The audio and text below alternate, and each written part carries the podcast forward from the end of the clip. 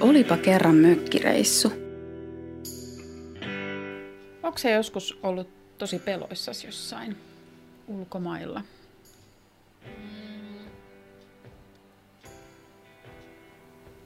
Kello vaan tikittää. En mä kyllä niinku peloissani peloissani. En mä kyllä ole ollut. Mä muistan yhden tapauksen, mikä sulle on käynyt. Mä en tiedä, meneekö se tähän kategoriaan. Silloin, kun sut yritettiin ryöstää, muistatko? Almaadessa, jossain aseman vessassa. Aa, niin olikin joo. Aa. Hyvä, ettei se ole jäänyt vaivaa pidemmäksi aikaa, kun sä et muistanut sitä itse. Joo, mutta nyt itse asiassa nyt kun mä aloin miettiä sitä, mä en edes muista sitä kunnolla. Siis mä olin hoitamassa sitä Johannan kissaa, mitä ihan niinku... On siis joku kokemus, mitä en muista. Olen varmaan blokannut sen. Mm. Mulla on vähän sama silloin, kun on Suomessa koitettu käydä päälle, niin kesti hetki ennen kuin se palautui mieleen. Siinä meni pari vuotta. Mullakin on taipumus jotenkin painaa semmoisia ikäviä muistoja taka-alalle. Niin varsinkin semmoisia oikeasti niin tosi, niin kuin, että on mennyt semmoiseen itsesuojelumuudiin, niin se Mm. menee sillä niin kuin ting! Ja sitten jossain vaiheessa niin kuin just se, mitä Suomessa tapahtui, niin se palautuu vasta niin kuin muutaman vuoden jälkeen. Se tosi tarkasti, mutta semmoisia, muistaa just tommosia flashbackkejä. Mutta en mä muista sitä kunnolla, niin onko sulla ollut? Onko sua esim. ryöstetty ulko? No muthan on ryöstetty, mutta sekin tapahtui silleen, että mä en edes itse huomannut, kun, vasta, kun oli liian myöhäistä, kun mut keikattiin silloin Lissabonissa ratikassa. Mm. Et se ei ollut niinku mulle se tilanne itsessään uhkaava, mutta sen jälkeen oli tosi pitkää aikaa ahistunut, kun jotenkin sit pelkäs mennä aina niihin julkisiin kulkuvälineisiin ja oikein niinku rutisti laukkuu sen jälkeen, kun pelkäs, että se tapahtuu uudelleen. Mutta ehkä sekään ei ollut ihan semmoinen pelko pelko. Oletko koskaan ollut poliisin kanssa tekemisissä? On. Portugalissa me oltiin, oli mun miesystävän serkun syntymäpäivä ja ne oli mennyt grillaa semmoiselle ähm, leirintäalueelle ja siihen aikaan vuodesta on tulentekokielto, koska on tosi kuivaa. Ja ne oli laittanut sitten tämmöisen itse tehdyn grillau, grillauspaikan sinne ja ihan maahan, sillä että ei ollut kunnolla suojattu. Ja mentiin siis käymään vaan siellä kesken heidän juhlintansa sano onnittelut, niin siinä kun mentiin sinne, niin joku viisi minuuttia sen jälkeen niin poliisit ja palokunta tulee paikalle ja ottaa kaikilta tiedot. Ja Portugalissa tuommoista voi saada oikeasti niin kuin yli tuhannen euron sakot. Niin, kun siellä on ihan tosi iso ongelma ne maastopalot mm. muutenkin.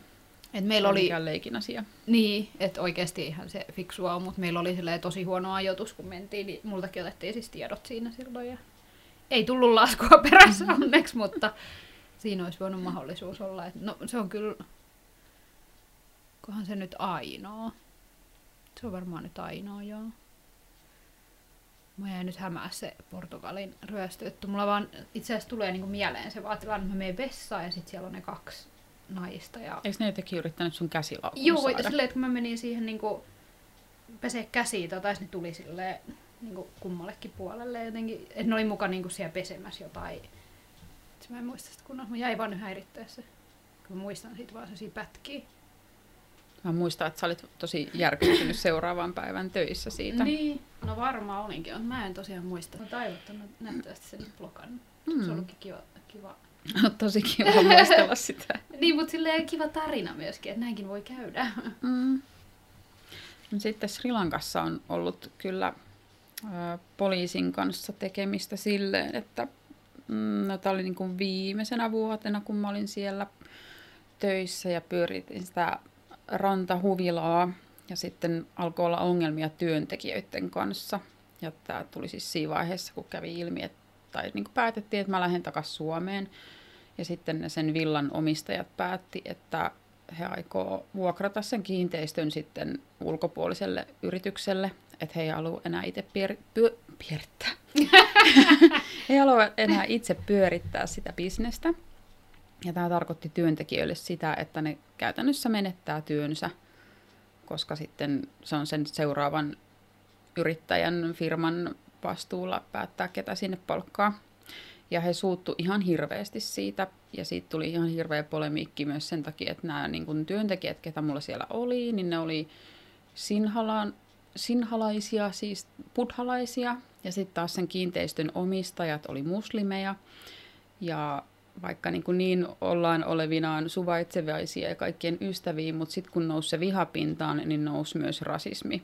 Mm. Että ne alkoi käyttäytyä ihan tosi uhkaavasti ja puhui niistä omistajista jo niin kuin silleen, että hitto, me tapetaan ne ja tällä tavalla ei meitä kohdella ja me poltetaan tämä paikka. Ja siinä kohtaa niin alkoi mullekin tulee vähän uhkauksia silleen niin kuin kautta rantain, että yksi työntekijä muun muassa sanoi, että hei sun kannattaa nyt olla tosi varovainen, että kun, nyt kun nämä kaikki on näin vihaisia, niin nehän voi tehdä tiedätkö, vaikka semmoisen happohyökkäyksen tai jonkun niin kuin, pahoinpidellä sut ja nyt ei kannata niin kuin, liikkua sit iltaisin missään. Ja, mm.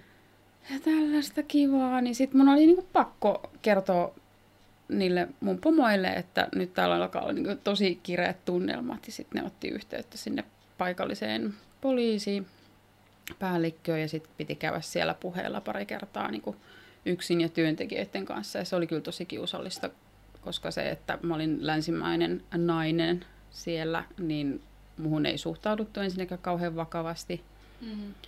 Ja sitten mm, välttämättä mun niin kun, kielellä englanniksi ei hirveästi puhuttu niitä asioita, että ne saattoi niin kun, hirveän pitkät keskustelut käydä niiden mun työntekijöiden kanssa sinhalan kielellä, ja sitten mulle käännettiin se, mitä haluttiin. Mm, niin että ne oikein niin kuin, tiennyt, että mikä se tilanne on, mutta no siis loppui hyvin kaikki hyvin, että mitään ei tapahtunut ja mulle vakuuteltiin, että kaikki on niin kuin, siis ihan ok, että työntekijätkin on, niin on sitä mieltä, että he, kukaan ei halua minua satuttaa, mutta se oli tosi, tosi painostava fiilis siinä niin kuin, mm-hmm.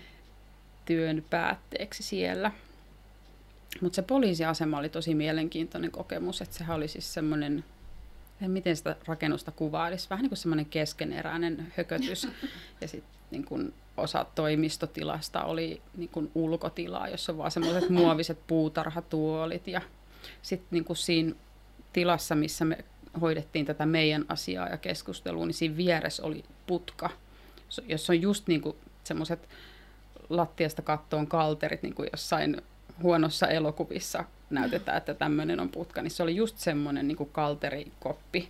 Ja sitten siellä oli jotain tyyppejä siellä, ja ne niin kuin just roikkuu siitä niin kuin kalterin läpi ja vaan tuijottaa mua. se on niin kuin... Kuumottava. Creepy. Joo, oli kyllä. Mutta muuten ei oikeastaan siellä poliisin kanssa. Tietysti sitten muutaman kerran niitä, että on ollut tuktukin kyydissä, joka on pysäytetty, tai auton kyydissä. Oo, nyt muistin. Olin paikallisen, siis äh, srilankalaisen poikaystävän kanssa liikenteessä, ja hän tajusi, että hän on nyt ajanut vähän ylinopeutta, ja oltiin tulossa vielä baarista, että hän oli juonut pari bisseekin. Poliisi pysäytti meidät Kolombossa siinä pääkadulla. Ja sitten mun poikaystävä heti ties, miten pitää toimia sanoi, että nyt niin kuin otat sun tupakkaaskin sieltä laukusta, otat niin kuin puolet tupakoista pois sieltä ja piilotat maton alle ja silleen, että siihen askiin jää tyyliin niin joku viisi röökiä. Että hän lahjoaa nämä poliisit tällä. Ja siis oikeasti viidellä savukkeella pääsimme pälkähästä. Että jos meillä ei olisi ollut mitään antaa niille, mm. niin sitten olisi pitänyt varmaan mennä poliisiasemalle puhallutettavaksi ja niin kun, no, tuhlaamaan aikaa. Mutta muutamalla röökillä Noniin. päästiin jatkamaan matkaa. Mulla itse asiassa tuli tosta kanssa nyt mieleen toi, tää on siis semmonen reissu, missä on ollut siis Egyptissä. Ystäväni kanssa lähdettiin sinne vähän niinku vahtimaan tämän pikkuveli ja hänen ystäväänsä, jotka halusi lähteä reissuun ja mentiin vähän niinku sitten seuraamaan heidän toimintaa sinne, niin mentiin tämmöiseen napat, napat, mikä vatsatanssi siis showhun. Ja siellähän on sellainen, että kun mennään johonkin, niin mennään niiden metallin paljastin porttien läpi ja näin, kun se on niin yleistä, että ihmiset kantaa aseita. Ja oli käynyt just tälleen, että oli tämä mun ystävän veli niin jossain vaiheessa ostanut vähän tämmöisiä vihreitä savukkeita ja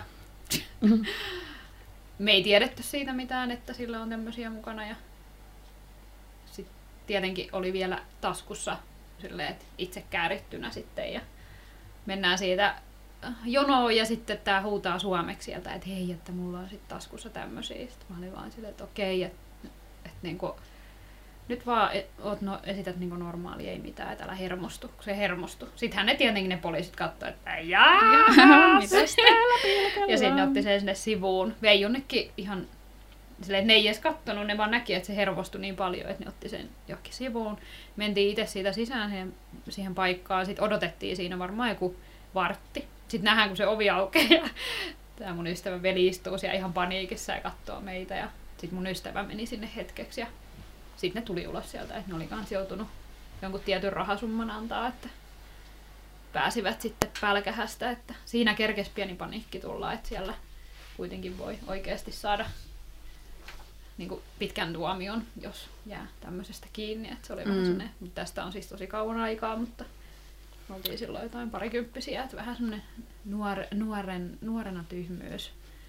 Ei sinänsä nyt meidän ollut, mutta se oli vähän semmoinen, alkoi kuumottaa, että jaa, päästäänkö Joo. pois täältä. Jos jossain näissä maissa, missä niin kun vaikka saatetaan käyttää aika joka, jopa niin kuin avoimesti jotain päihteitä, mm. mutta sitten saattaa olla ihan tosi kovat rangaistukset kuitenkin. Mm. Muistan, en tiedä onko enää, mutta silloin aikoinaan oli ainakin esimerkiksi Sri Lankan lentokentällä tämmöinen niin kuin iso juliste jossain, että siitä voi saada tyyli kuolemantuomion, Joo. jos rikot niin kuin heidän päihdelakeja tai tämmöistä. Mm. Niin sitten kannattaa niin olla ihan tosi varovainen, koska varsinkin valkoisena ihmisenä, jos sä meet rikkoa niitä lakeja, niin ne tekee susta mielellään semmoisen varoittavan esimerkin, mm-hmm. että ne tuomiot saattaa olla ihan tosi kovia. Että niin kuin en kauhean mielellään pelleilisi mm-hmm. niiden kanssa. Niinpä. Ja eikö Taimaassakin ole aika on. Niin kuin tiukat lait näihin, että on. siellä kanssa on, että ei kannata lähteä kyllä Joo, tulee heti mieleen yksi suosikki TV-ohjelmista, se on toi vankilassa ulkomailla. Mm. Vitsi mitä tarinoita. Miettii niin kuin monesti, että oh, onneksi mä oon selvinnyt kyllä niin kuin kaikista kommelluksista. Ja... Kyllä se on just tommosia, että mitä voi käydä, jos, jos menee sieltä, mistä aita omaa tali. No joo. Ei ne vankilat kauhean mielekkäitä ole tuolla ulkomailla. Että en, en, en kyllä, osaa sanoa, mutta... En kyllä haluaisi ikinä joutua mihinkään edes putkaan, tiedätkö, että epäilyksestä tai mitä, että se olisi jo hirveetä. Niinpä. Semmoinen on ollut vähän pelottava kokemus. Mä en, siinä ei oikeastaan mitään järjellistä syytä. Mutta siis kun, silloin kun asuin vielä Taimaassa, niin mulla oli siis semmoinen viisumi, joka antoi mun olla, oliko se 60 päivää maassa tai joku tämmöinen, että piti niin kuin sit lähteä niille niin sanotuille viisumijuoksuille, visa run, että sun pitää käydä rajan ulkopuolella leimaamassa passi ja tulla takaisin, että se saattaa olla sen tietyn ajan. Mm-hmm. Ja mä tein kaksi tämmöistä viisumireissua. Toinen oli Laosin puolelle ja toinen oli Kambodjan puolelle. Mä en nyt yhtään muista, että kumpi, kumpi reissu oli se, että mä olin yön yli. Mutta me oltiin, siis ne on semmoisia ihan järjestettyjä matkoja, että joku tekee niin kuin rahaa sillä, että se vie ulkomaalaisia raja yli ja takaisin hoitaa sen passihomman. Että kaikki on järjestetty, maksat tietyn summan ja sitten se niin kuin paku hakee ja paku vie. Ja, niin Mutta silloin niin kuin jännitti, että onkohan tämä nyt ihan niin kuin turvallista. Ja sitten kun se reissu, jossa yövyttiin, niin se hotelli oli tosi karmiva.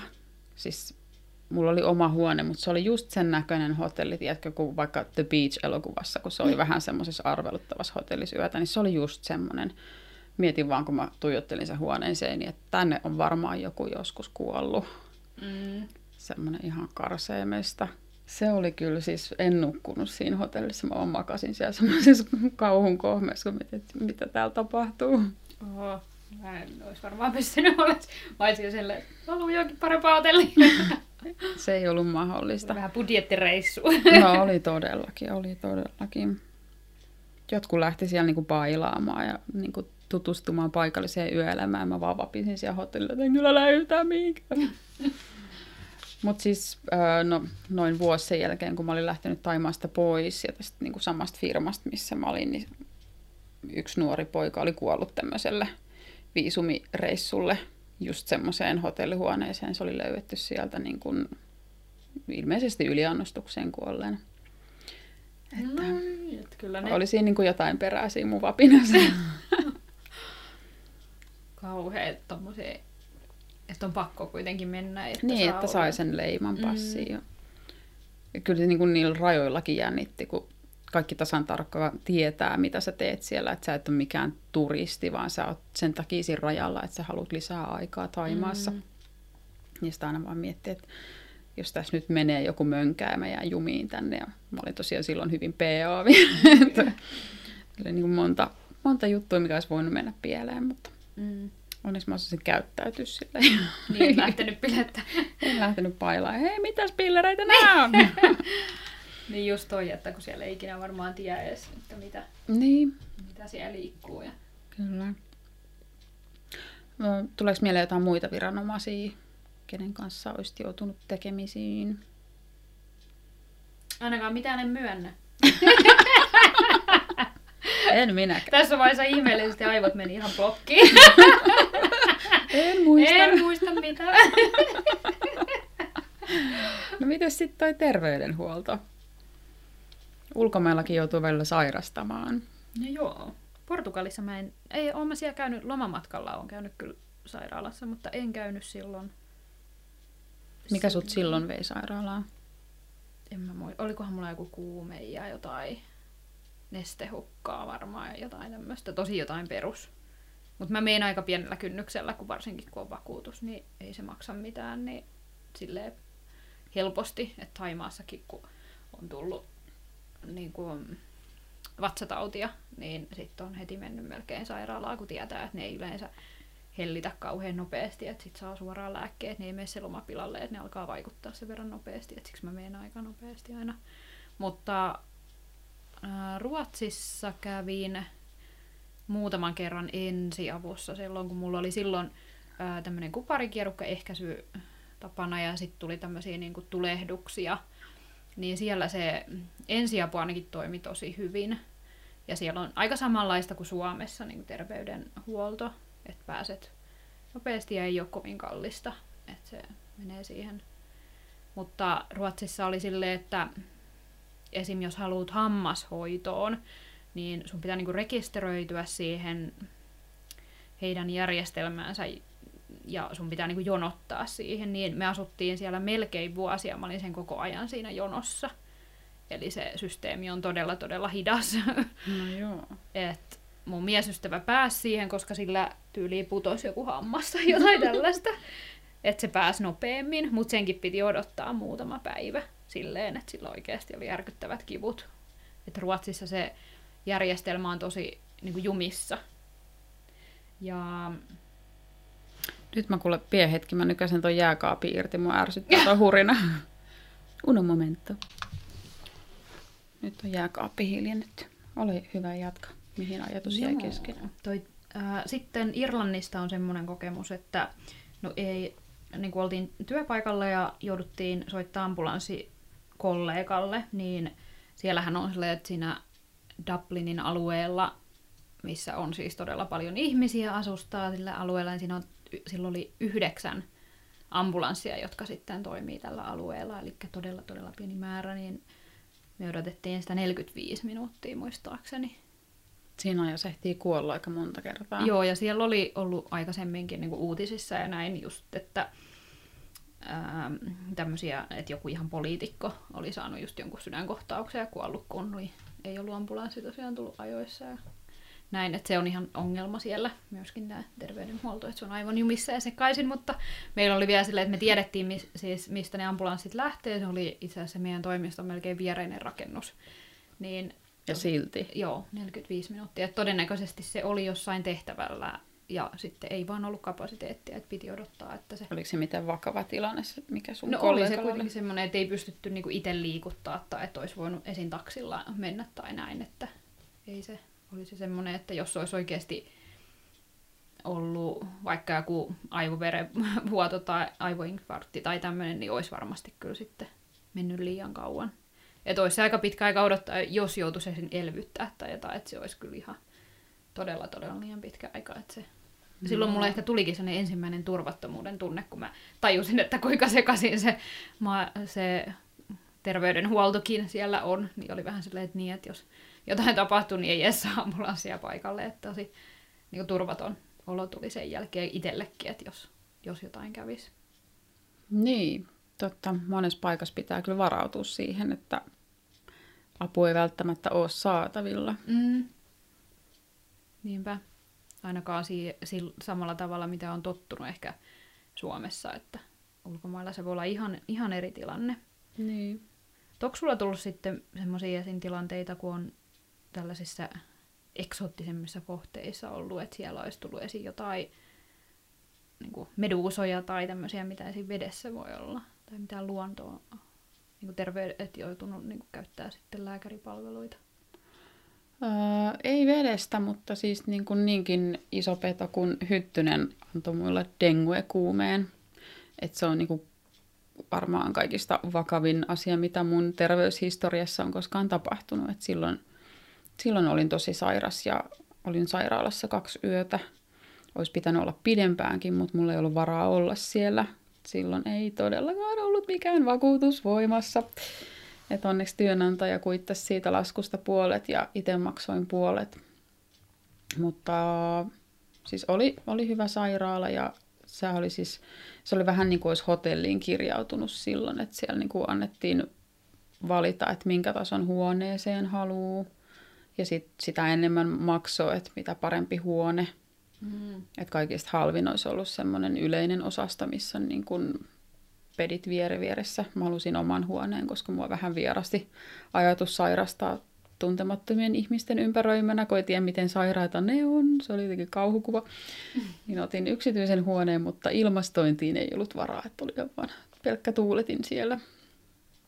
Mutta hyvin minusta huolehdittiin siellä siihen asti, kunnes ilmoitin, että nyt aion kirjautua ulos täältä sairaalasta, koska ei ole varaa enää. Ja en tosiaankaan ollut mitenkään kunnossa siinä vaiheessa, mutta oli vaan pakko lähteä, niin sain kauheat huudot siltä lääkäriltä, että tämä ei ole sitten minun vastuulla, jos sinä lähdet. Sinä olet erittäin sairas, sinä saa lähteä. Lähden. No money. Mutta joo, toivuin onneksi aika nopeasti sitten sen jälkeen kotona. Mutta se oli kyllä ihan hirveä se sairaus. En suosittele hyttysten levittämää dengue-kuumetta kellekään. Mutta se oli ihan tosi, ja varmasti edelleen on tosi, tosi laaja iso ongelma trooppisissa maissa. Tietysti tällä hetkellä se ei saa niin paljon huomioon, koska kaikki puhuu vain koronasta, mutta hyttysten mm. levittämät sairaudet on tosi iso ongelma.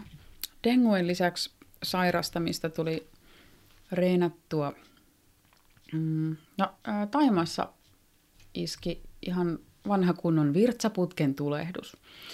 Ja silloin lääkitsin itseäni ihan vaan googlettamalla, että minkäs niminen antibiootti tähän käy, ja sitten kävelin apteekkiin ja pyysin sitä. Tämä ei ole varmaan niin kuin kenenkään suositel- suosittelemaa toimintaa, mutta vaiva tuli hoidettua ja se oli ainakin vielä siihen aikaan semmoinen maa, että sai lääkkeitä, mitä pyysi. Mm-hmm. Kyllä sieltä mun mielestä, mäkin muistan, että mä olisin hakenut joskus jotain vähän tujumpaa särkylääkettä, mm. mitä ei Suomessa ainakaan saa ilman reseptiä. Mutta en mä tiedä sitten just tommosia antibi- antibiootteja tommosia, että saako niitä niin. vielä. Ei siinä, niin kuin, ei siinä ole mitään järkeä, mutta jotenkin mä nyt vaan järkeilin sen, että mä nyt haluan hoitaa tämän niin kuin mahdollisimman nopeasti ja edullisesti. Ja onneksi homma toimi. Ossa se nyt voinut olla, että mulla olisikin jotain muuta hätää ja sitten mä vaan niin kuin, syön huvikseen väärin lääkkeitä. Mm. Ei hyvä. Ja sitten Portugalissa oli se hirveä lentsu, kuume, mikäli ja tauti, että mulla oli niin kuin joka rööri tukossa ja mulla oli kuumetta.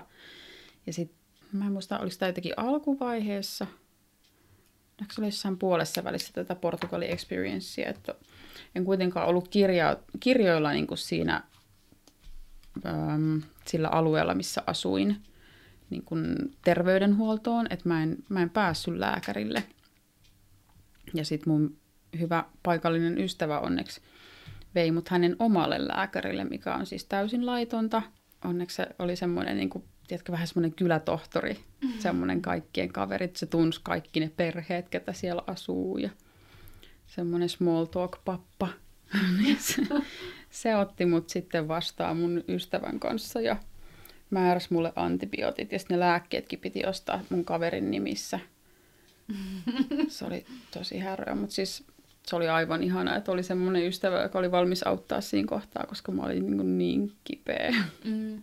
Se on kyllä tosi erikoista just, että pitää rekisteröityä siihen järjestelmään jotenkin. Niin. Kun en mä muista, no siis mun mielestä mä otin jonkun semmoisen vakuutuksen meidän firman kautta, kun sai valita, että ottaako sen. Ja siitä maksettiin joku tietty summa kuussa. Ja se oli joku yli 20 kuussa. Niin mä otin sen silloin heti, kun sittenhän se kuului tietyn ajan jälkeen siihen työsopimukseen. Mutta mä otin sen heti voimaan. Mä en tullut kipeäksi silloin Portugalin aikana, muistaakseni.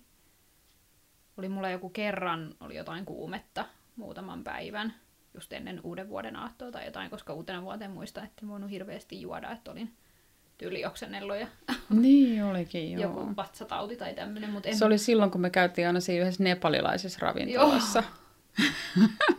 no, mutta en mä käynyt silloinkaan lääkärissä, että se oli ihan vaan, että niinku, tavaraa tulee, ei mulla ollut energiaa lähteä mihinkään lääkäriin, niin mä vaan ilmoitin töihin, etten tuu ja that's it. Mutta jos olisi joutunut käymään, niin olisi varmaan ollut, en tiedä miten sitten se, mutta mulla oli kyllä joku sopimus yksityiselle silloin niin firman kautta.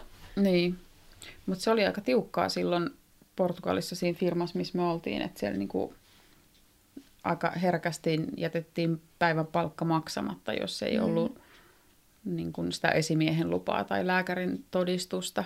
Mm. Et silloinkin mä raahauduin töihin, vaikka mä olin ihan tosi tosi kipeä, koska mulla ei ollut lääkärin todistusta, niin mä halusin niin kuin mennä me esimiehen eteen, että katso nyt kun mä oon ihan tosi tosi sairas, Mm. että saanko mä nyt lähteä kotiin. Ja silloinkin se oli aika silleen kylmä, että no katsotaan nyt hei, miten se pärjää. Eli koita, koita vähän aikaa tehdä Niin. töitä. Että voi vittu, mä saan henkeä. Aika monissa maissa ei kuulu työpaikan kautta, että sit pitää olla se oma. Et Irlannissakaan ei kuulunut, että sit piti, mäkin otin jonkun oman yksityisen, mutta siellä se oli vähän kalliimpi. Mut mä just en halunnut sitä, että joutuu sitten, kun on se tilanne, niin menee johonkin selvittää, että mistä sitä hoitoa saa ja millä rahalla, kun Joo, on se on kyllä Suomessakin niin totta. järkevää. Mm. Mutta sitten esimerkiksi niinku, silloin, kun olin siellä Sri Lankassa töissä, toivuin siitä dengue-kuumeesta, niin eihän mulla silloinkaan ollut esimerkiksi semmoista työsopimusta, joka olisi mulle myöntänyt mitään sairaslomaa tai tämmöistä. Että et mä yritin sitten ihan tosi nopeasti vaan toipua ja palasin nopeasti töihin. Et mulla se sairastaminen kokonaisuudessaan kesti noin 11-12 päivää. Mä olin taas töissä, mikä ei ole ollenkaan tervettä, koska normaalisti jos ihminen sairastuu dengue-kuumeen, niin se on niin kuin kuukausi pari, kun ne saattaa olla pois työelämästä, koska se vie voimat niin paljon. Mm. Mä olin silloin baarimikkona, kun palasin töihin, niin mä en niin kuin, hyvä, että mä jaksoin kantaa tuoppeja pöytään. Mm. se oli niin, kuin, niin jotenkin vei mehut ja mm. lihakset ja kaikki se sairastaminen, mutta niin siitä vaan toivottiin suomalaisella sisulla. Niin. Mutta ai, varmaan moni ei mieti sitä ennen kuin se tilanne tulee, että on kipeä, ettei välttämättä tee siihen sitä etukäteisselvitystä. Et mun mielestä se olisi hyvä, jos työntekijä muuttaa toiseen maahan, että se työpaikka sen tarjoaisi, koska sitten se ei ole kauhean reilua, jos sun pitää kirjautua johonkin systeemiin. Ja Portugalissakin oli tosi hankala löytää mitään englanniksi. Niin, Että niinpä. kaikkihan oli portugaliksi. Niin Totta. että myös jos tehtiin pankkitilin avaus, niin et sä englanniksi saanut niitä sopimuksia, että sä sait vaan portugaliksi. Joo. Mäkin sitten seuraavien työnantajien kanssa niin tein tosi selväksi sen, että jos mä tuun töihin, niin mä haluan, että mut vakuutetaan. Mm. Ja onneksi tein näin, että sitten oli kyllä se, semmoiset kattavat vakuutukset seuraavien työnantajien kanssa, että jos jotain olisi käynyt, niin mun, mä olisin turvattu. Mm. Joo, koska silloin sitä energiaa ei ole siihen asioiden selvittämiseen, kun on tosi kipeä. Ja Niinpä. kun siellä voi olla joku maassa yleinenkin tauti tai tämmöinen, mikä pyörii ja sitten ei itse tiedäkään siitä, kun mm. Menee sinne ja voi olla ihan jumissa siellä. Eikä pysty nyt Suomeenkaan palaamaan, jos on ihan kipeä, että Jep. ei jää sit säppiin sinne, jos ei olekaan vaikka rahaa. Miten sitten tuohon turvallisuuden tunteeseen liittyen, niin onko se koskaan ollut semmoisessa tilanteessa, että, että on joku ulkopuolinen tekijä, mihin sä et voi vaikuttaa, mikä uhkaa sun turvallisuutta? On nyt tosi ympäripyöreä kysymys, mutta siis mietitään vaikka luonnonvoimat tai joku terrorismi. Mm. No kyllä siellä Irlannissa oli vähän semmoinen, olin semmoisessa työpaikassa, missä niin kuin, esimerkiksi ei saatu sanoa, mitä tehdään ja näin, tai missä työskennellään, että tosi ympäripyöreästi piti sanoa, että meillä oli esim. taksikuljetukset yöllä kotiin, kun työvuoro päättyi ja näin, että se oli, ehkä niinku siinä tuli semmoinen olo, että no siinä saattaa olla joku riski, minkä takia näin tehdään, mutta en mä silloin ehkä miettinyt sitä sen enempää. Hetkinen, siis mikäs firma on tämmöinen ollut, kun se on niin salamyhkästä? siis silloin kun... Ah, okei. Okay. Sitä ei saa sanoa.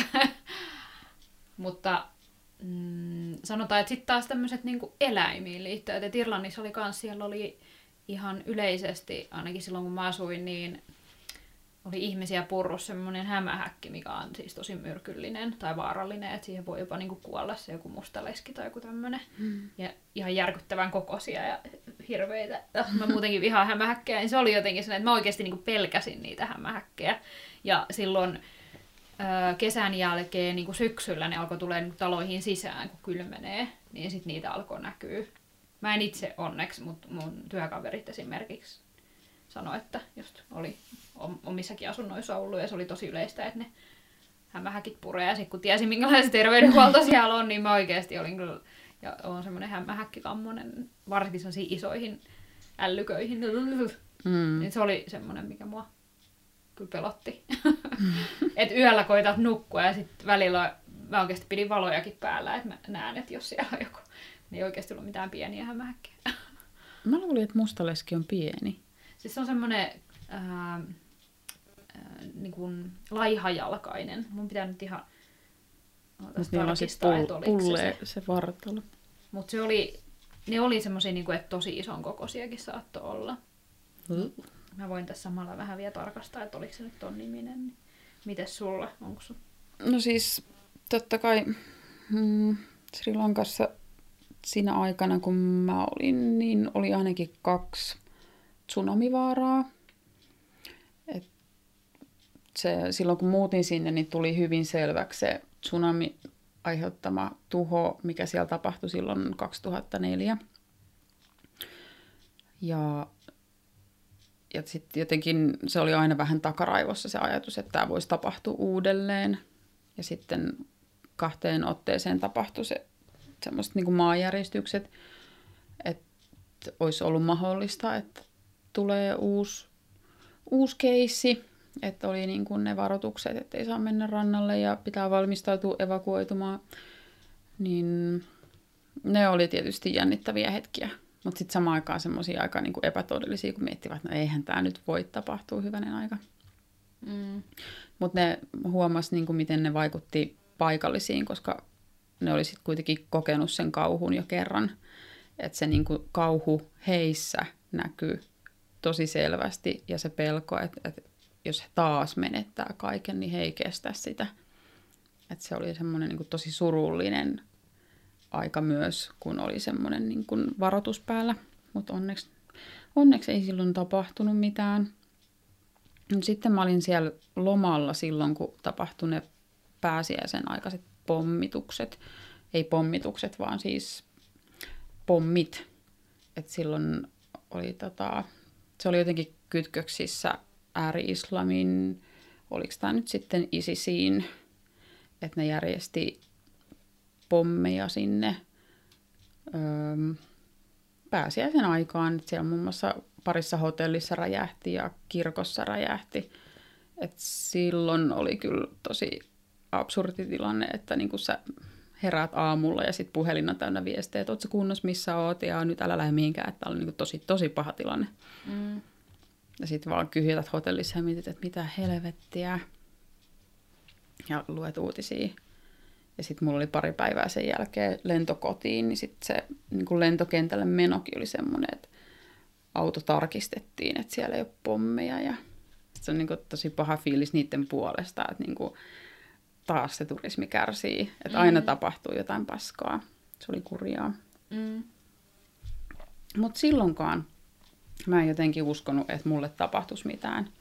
Mikä on ihan tosi typerää, mikä- superihminen sitä luulee olevansakaan, mutta jotenkin vaan luotti siihen, että ei tässä käy kuinkaan. Mm.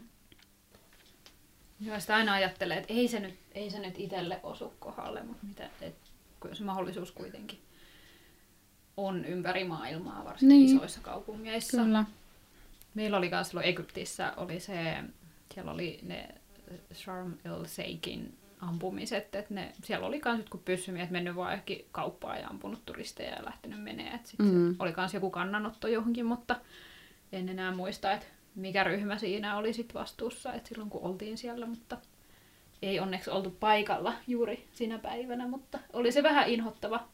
Ja siellä oli myös niitä haihyökkäyksiä, että siellä oli silloin joku hai, Niin, joo. hai tappanut venäläisen naisen siellä snorklauspaikalla ja me oltiin sitten odottamassa, että päästäänkö me snorklaamaan, että mentiin silloin tyhmänä tietenkin heti ekana päivänä, kun se aukesi sen jälkeen, että siinä ne piti pari viikkoa sitä niin kuin suljettuna, ettei viedä turisteja sinne, mutta sitten me mentiin heti, kun se aukesi. Pakko päästä. Mutta oli se vähän se, silleen niin kuin pelottavaa, mutta halus kokea sen.